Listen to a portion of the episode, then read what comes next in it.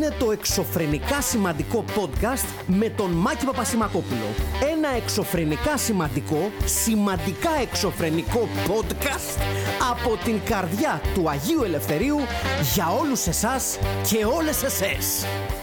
Φίλες και φίλοι, γεια σας. Εύχομαι να είστε καλά. Άλλο ένα podcast το οποίο το βγάζω από το κινητό μου, διότι είμαι, σε, ε, είμαι μακριά από τέλος πάντων από τα στούντια στα οποία συνήθως γραφώ ή πιο συγκεκριμένα είμαι μακριά από το στούντιο της Liquid Media γιατί δεν είμαι ε, στην ίδια πόλη με το στούντιο της Liquid Media αυτή την εβδομάδα και δεν μπορώ να γράψω στο στούντιο που έχει καθιερωθεί το τελευταίο καιρό να γράφω διότι ο Αχιλέας ο Τσαρμπίλας αυτή η, η, η μυθική φιγούρα έχει πάει διακοπές. Κάνει κάμπινγκ αυτή τη στιγμή. Έτσι. Και δεν μπορεί να γίνει χρήση του στούντιου του για να κάνω τη δουλειά μου. Επομένως, βρίσκομαι σε μια άλλη πόλη και σε αυτή την άλλη πόλη που βρίσκομαι έχω μαζί μου το κινητό μου. Επομένως, τι κάνω, φτιάνω το podcast το δικό μου με το κινητό μου. Λοιπόν, προφανώς και είναι άσχημη, άσχημη περίοδος με τις πυρκαγιές για μια ακόμη φορά από εκεί που Ίσως, ίσως να είχαμε την ψευδέστηση ότι ενδεχομένως να τη βγάλουμε σχετικά καθαρή φέτος, μέχρι τουλάχιστον πριν από λίγες μέρες από άποψη πυρκαγιών περνάγαμε ένα αρκετά ήσυχο καλοκαίρι, όμως με το που πάτησε γκάζι η ζέστη, πάτησαν γκάζι και οι πυρκαγιές, ζούμε το ίδιο α, σκηνικό το οποίο ζούμε εδώ και αμέτρητα καλοκαίρια. Α, παρακολουθούμε εικόνες σε μια έκφραση που είναι πολύ χρησιμοποιημένη, το ξέρω, αλλά ταιριάζει δυστυχώς. Παρα, παρακολουθούμε εικόνες βιβλικής καταστροφής λοιπόν, παρακολουθούμε εικόνες από μια πραγματικότητα η οποία πλέον είναι άρρηκτα συνδεδεμένη με το ελληνικό καλοκαίρι. παρακολουθούμε εικόνες οι οποίες έρχονται με μαθηματική ακρίβεια κάθε χρόνο και μορφοποιούν ε, κατά ένα πολύ μεγάλο ποσοστό το μέλλον μας και των επόμενων γενιών που θα μεγαλώσουν, θα γεννηθούν και θα μεγαλώσουν στην Ελλάδα. Α, παρακολουθούμε εικόνες οι οποίες ουσιαστικά αλλάζουν το τοπίο της Ελλάδας, όχι οριστικά προφανώς, γιατί όπως έχουμε ξαναδεί πολλές φορές στο παρελθόν, η φύση αν αφαιθεί στην ησυχία της έχει ένα μοναδικό, μια μοναδική ικανότητα να ξαναστέκεται στα πόδια της ε, με ένα μαγικό και πανέμορφο τρόπο, όμως αυτός ο τρόπος δεν είναι γρήγορος, αυτός ο τρόπος ε, δεν έρχεται σε μερικά χρόνια, που σημαίνει ότι ε, ξανά και ξανά συνειδητοποιούμε ότι χάνουμε ολάκερες περιοχές. Ε, εγώ προσωπικά στην ηλικία μου γνωρίζω ότι πολλές από τις περιοχές που, έχουν, που καίγονται έχουν καεί δεν θα τις ξαναδώ στα χρόνια μου να είναι όπως ήταν, να είναι πάλι πράσινες. αυτά όμως τα ξέρουμε. Αυτό το οποίο μαθαίνουμε κάθε φορά είναι ότι οι πολιτικές αντιδράσεις και οι, αν θέλετε, οι εξηγήσεις του γιατί βιώνουμε αυτή την κατάσταση είναι πάντα ίδιες και καθώς φαίνεται δεν, δεν μετράνε πολιτικό πρόσημο. Δηλαδή ανεξάρτητα με την εποχή, ανεξάρτητα με την κυβέρνηση, οι δικαιολογίες υπάρχουν πάντα και είναι ίδιες. Φταίνει οι καιρικές συνθήκες, φταίει πλέον το φαινόμενο του θερμοκηπίου που εδώ και αρκετά χρόνια πλέον είναι μια πάρα πολύ εύκολη και βολική καραμέλα.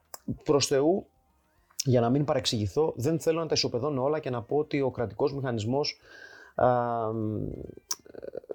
δεν, ε, δεν, ή μάλλον μπορεί να αντιδράσει απέναντι στο, φαινόμενο του θερμοκηπίου. Είναι δεδομένο φαινόμενο, δεδομένο, παρά τους conspiracy theories που ενδεχομένως κάποιοι να σας πούνε ότι δεν υπάρχει, είναι δεδομένο το φαινόμενο του θερμοκηπίου, 100% ναι, πάρα πολύ καλά.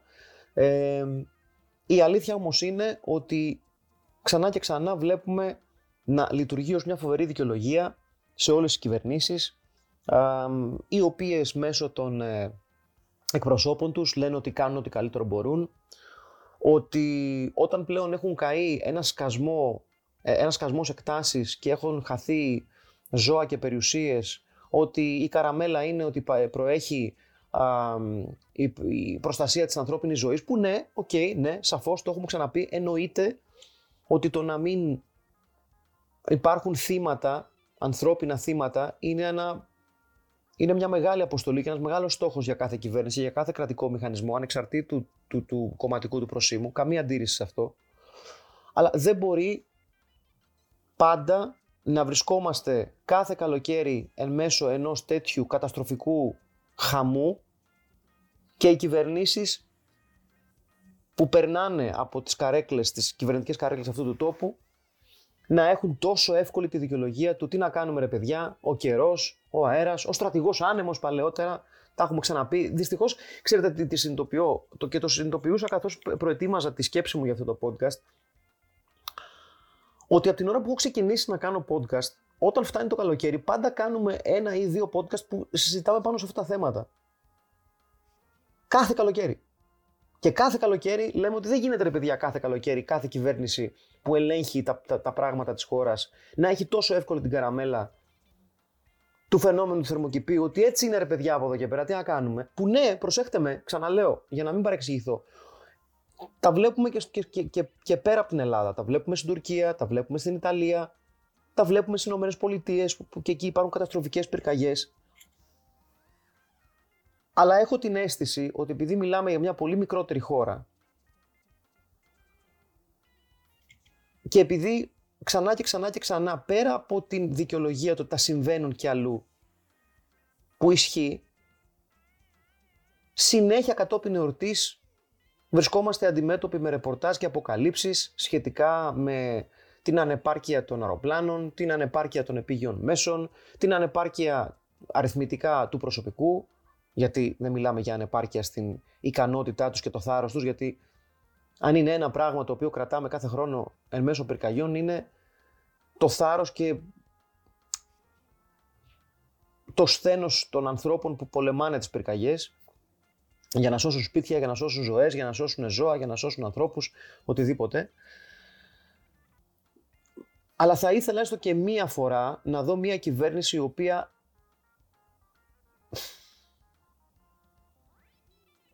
θα έλεγε κάποιος ότι όταν ξεσπάει μια πυρκαγιά και αφανίζει περιουσίες και ζωές, είτε αυτές είναι ζώων είτε ανθρώπων, καλό θα είναι να μην είναι το πρώτο μέλημα μιας κυβέρνησης να βγει και να πει «Ναι, κοιτάξτε, είναι τα καιρικά φαινόμενα».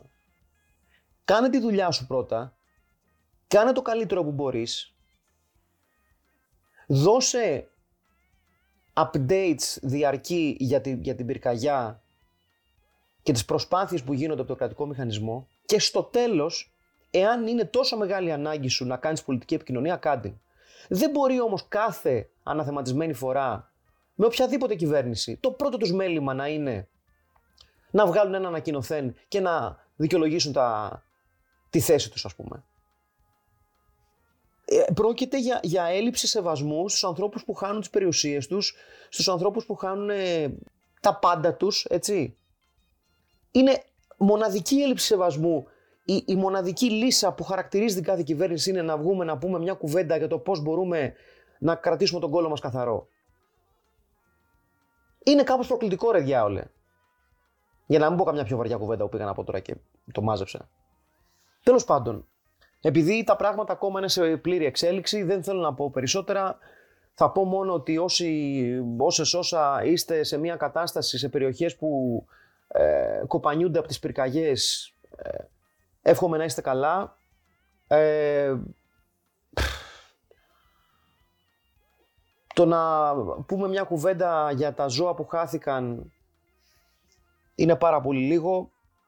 Ε, το μόνο που θα πω εγώ είναι ότι έστω και κατόπιν εορτής σας κάνουμε ό,τι μπορούμε για να βοηθήσουμε τόσο τα ίδια τα ζώα όσο και τους ανθρώπους που πραγματικά κάνουν φιλότιμες προσπάθειες με φοβερά δύσκολες οικονομικές συνθήκες για να στεγάσουν τα δέσποτα της Ελλάδας και να τα βοηθήσουμε όσο μπορούμε και όταν λέω βοηθήσουμε δεν αναφέρω απαραίτητα μπορεί κάποιος ή κάποια κάποιον να μην μπορεί να πάρει ένα ζώο σπίτι του. Το καταλαβαίνω.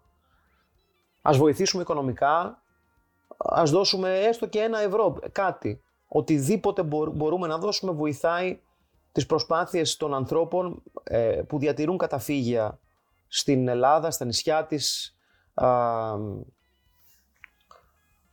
στην Αθήνα, στα περίχωρα, έξω από την Αθήνα, στην επαρχία. Ας κάνουμε ό,τι μπορούμε για να βοηθήσουμε αυτούς τους ανθρώπους οι οποίοι πραγματικά, παιδιά, ε, με ελάχιστη κρατική συμπαράσταση πολεμάνε για να στεγάσουν αυτά τα αδέσποτα ζώα. Ε, και βέβαια ακόμα και σε εσάς που έχετε την κάψα γιατί τα διάβασα κατά social media ότι σημασία έχουν οι άνθρωποι και χεστήκαμε για τα ζώα και ε, ακόμα και, και αν είστε τόσο ηλίθιοι δώστε και εσείς λεφτά γιατί αυτοί οι άνθρωποι που παλεύουν και βλέπουν τις προσπάθειες ετών να καίγονται και να αφανίζονται ε, δουλεύουν και για σας. Γιατί κρατώντας αυτά τα ζώα τα οποία εσείς θεωρείτε ανεπιθύμητα και ενοχλητικά στα καταφύγια, δεν μπλέκονται στα πόδια σας, ρε παιδιά. Σκεφτείτε το και έτσι. Και δώστε 2 ευρώ. Κάτι. Από τη στιγμή που δεν μπορείτε να κάνετε κάτι άλλο και είστε τόσο ηλίθιοι που το μόνο που ξέρετε είναι σε, ακόμα και σε, και, και σε τέτοιες στιγμές να ξερνάτε την ξυνήλα και το δηλητήριό σας, κάντε τουλάχιστον αυτό. Δείτε το εγωιστικά. Αυτά τα ολίγα και θα είμαστε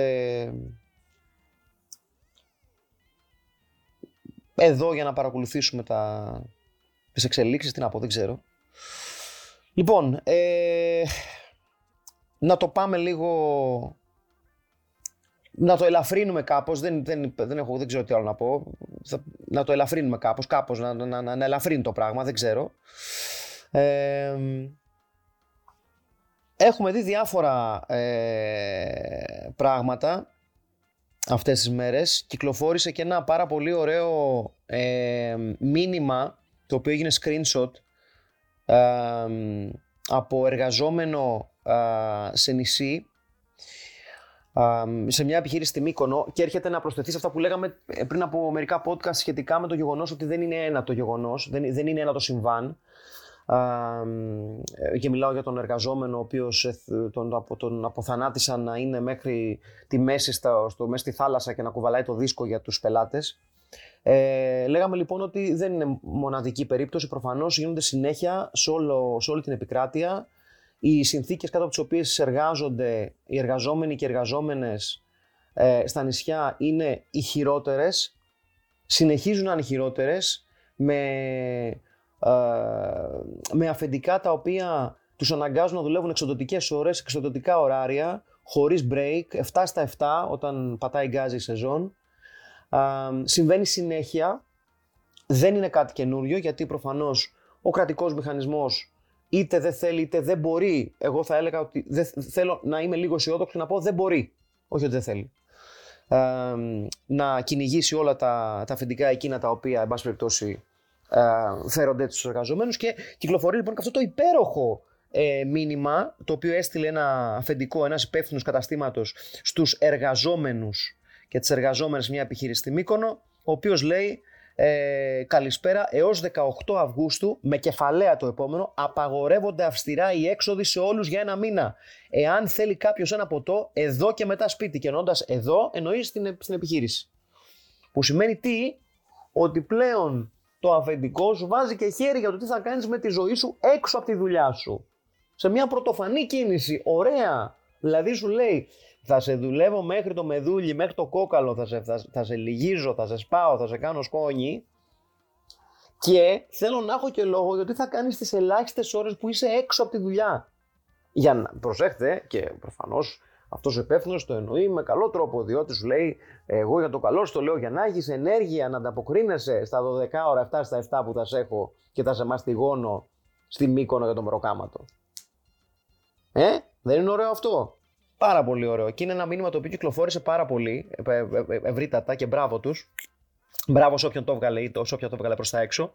Ε, ε, αλλά ε, και πάλι είναι ένα μήνυμα το οποίο ομολογουμένως ξαναλέω έχοντας δουλέψει και εγώ όχι τόσο έντονα τη σεζόν του καλοκαιριού αλλά έχοντας δουλέψει σε κομμάτια την καλοκαιρινή σεζόν ε, και μάλιστα ευχαριστώ εσάς και εσές που μου στείλατε και τις δικές σας ιστορίες από ε, τις δουλειές σας τις καλοκαιρινές όλα δείχνουν προς αυτή την κατεύθυνση. Ότι μιλάμε για μια ε, κατάσταση η οποία δεν, δεν είναι η εξαίρεση, είναι ο κανόνας ε, και συνεχίζει να είναι ο κανόνας και αυτό το καλοκαίρι. Και τι πιο ωραίο από το να ξέρεις ότι τουλάχιστον υπάρχει μια σταθερή πορεία στις συμπεριφορές των αφεντικών και των υπευθύνων στις στις, στις καλοκαιρινές επιχειρήσεις εστίασης.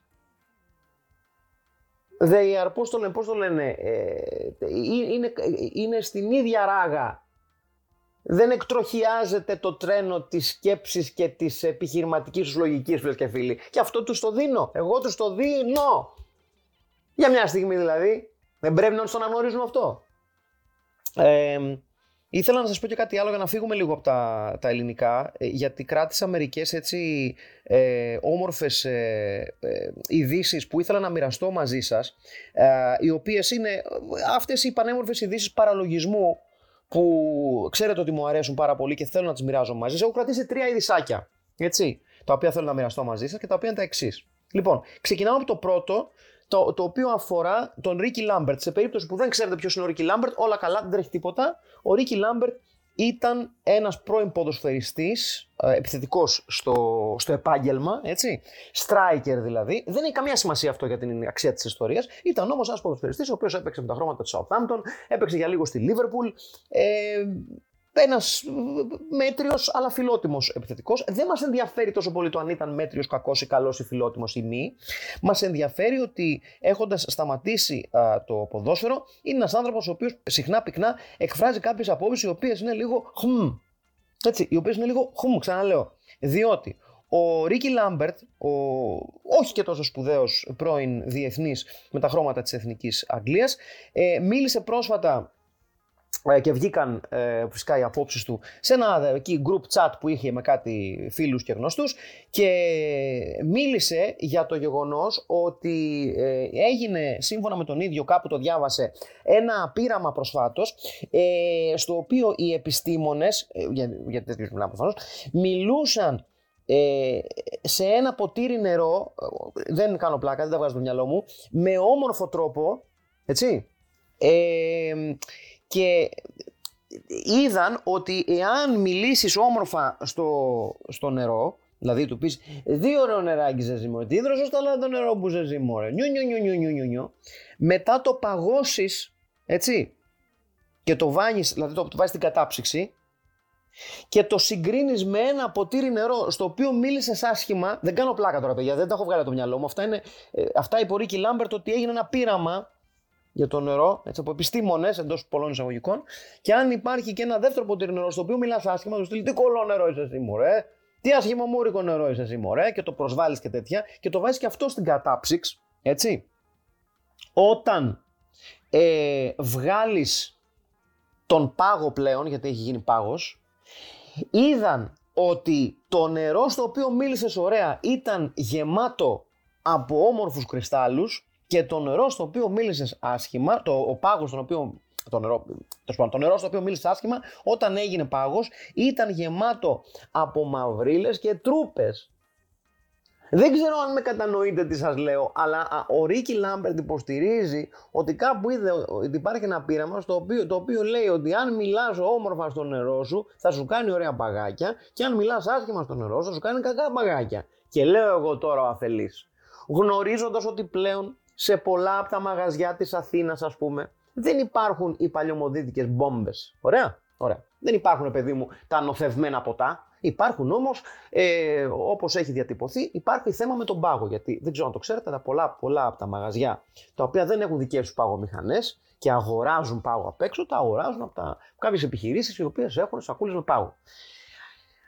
Πολλά από αυτά τα, πολλές από αυτές τις επιχειρήσεις λοιπόν, δεν ξέρω κατά πόσο αυτά τα ξέρετε, τα ξέρετε, θα σας τα πω εγώ. Ε, πολλές από αυτές τις επιχειρήσεις λοιπόν, επειδή δεν έχουν ε, βαν ε, με, ε, με ψυγείο, τα κουβαλάνε, τους έχετε δει και όλα τα κουβαλάνε με μηχανάκια, ειδικά στα στενά του ψυρί κτλ. κτλ που ομολογουμένως δεν μπορεί να μπει εύκολα να βαν. Έχουν έναν ε, delivery ο οποίος στηβάζει δύο-τρεις σάκους με πάγο, ωραία, και τα πάει στα μαγαζιά.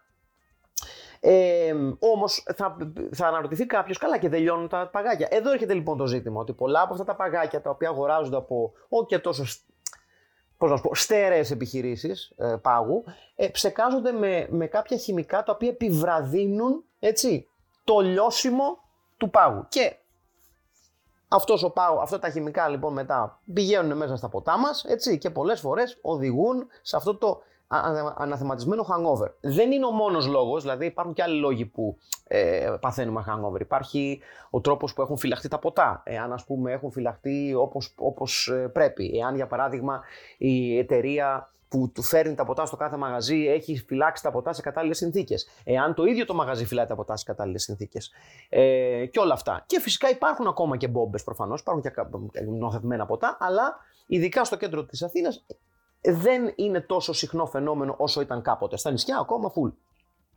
Αλλά το φαινόμενο του πάγου, το, το ζήτημα με τον πάγο είναι ένα δεδομένο πρόβλημα ε, και πάρα πολλά από τα hangover τα οποία μας δημιουργούνται παίζει μεγάλο ρόλο τα χημικά με τα οποία έχουν ψεκαστεί, ο, ο, έχει ψεκαστεί ο πάγος ο οποίος αγοράζει τις επιχειρήσεις αυτές.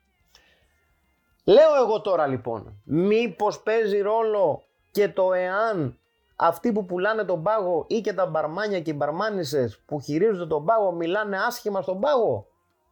Μήπως στα μαγαζιά στα οποία παθαίνουμε hangover πρέπει να ζητήσουμε το λόγο από τους μπαρμαναρέους και τις μπαρμαναρέες για να τους πούμε παιδιά σας παρακαλώ πάρα πολύ θα ήθελα να μου βάλετε ένα ε, περιποιημένο ποτό αλλά θέλω πάρα πολύ να μου βάλετε πάγο στον οποίο έχετε μιλήσει ωραία. Δηλαδή, μη μου βάλετε παγάκια που τα έχετε αποκαλέσει τσουτσέκια, ε, σουρεκλεμέδες, ε, ε, χαζοβιόλιδες ε, και πιο χοντρά πράγματα. Θέλω να μου βάλετε, ας πούμε, τέσσερα ωραία παγάκια με κρυστάλλους τσίλικους, στα οποία έχετε μιλήσει με το ΣΥ και με το ΣΑΣ, που έχετε πει. Θα θέλατε να μπείτε στο ποτήρι του Κυρουμάκη. Τι όμορφα παγάκια που είστε εσείς. Ποια καλά παγάκια θα μπουν στο ποτήρι του Κυρουμάκη. Τέτοια πράγματα. Θέλω να μιλήσετε, να, να μου βάλετε τέτοια παγάκια στο ποτό μου. Διότι εγώ δεν θέλω να ξυπνήσω αύριο με ένα κεφάλι καζάνι. Άρα, τι σημαίνει αυτό, ότι θέλω παγάκια ωραία, υγιή.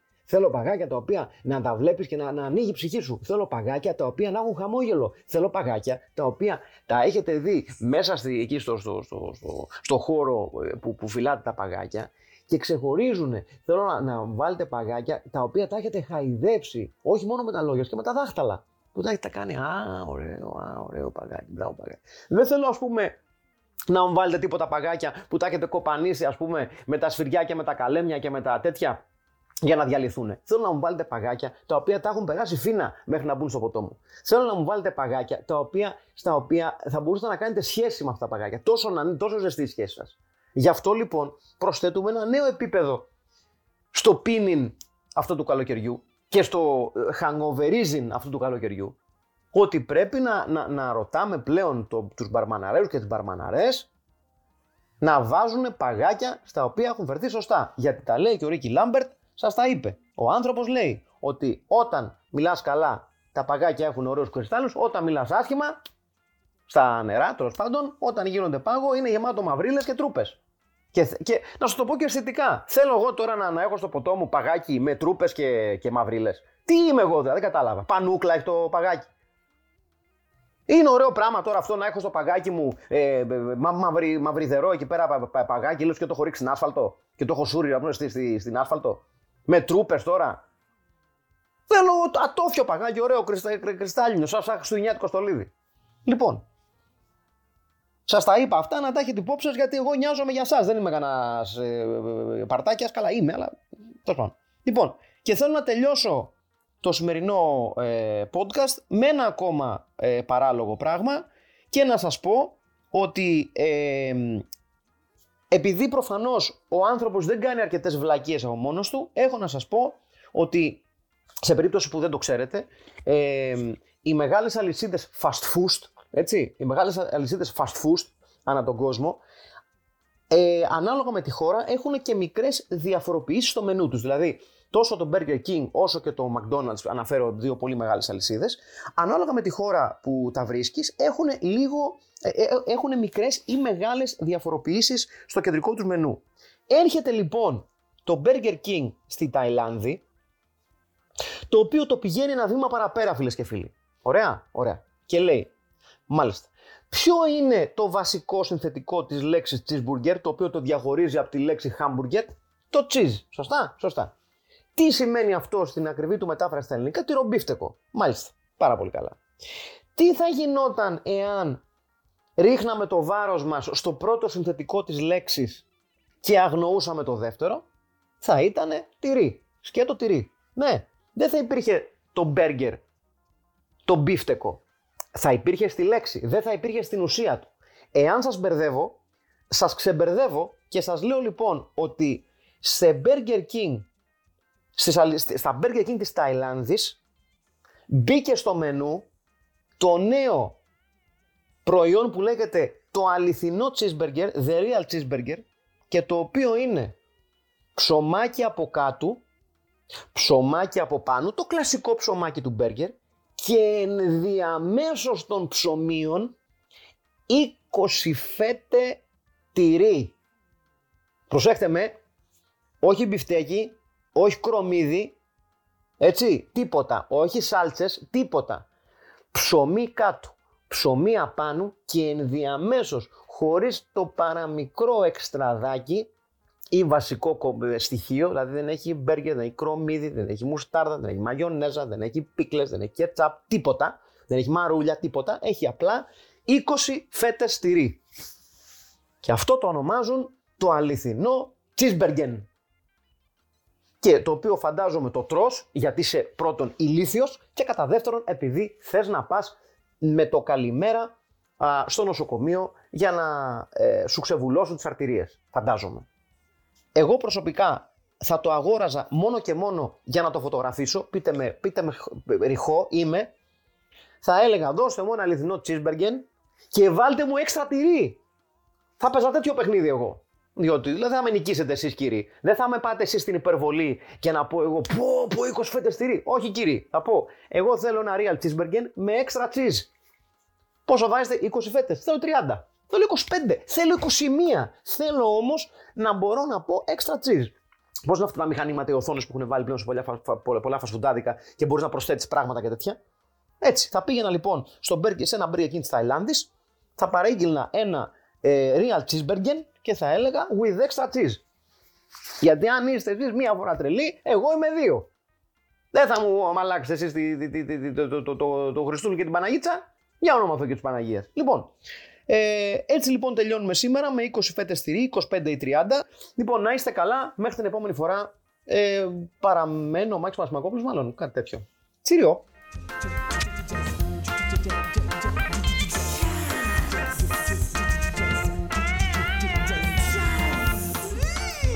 Ήταν το εξωφρενικά σημαντικό podcast. Ραντεβού την άλλη εβδομάδα.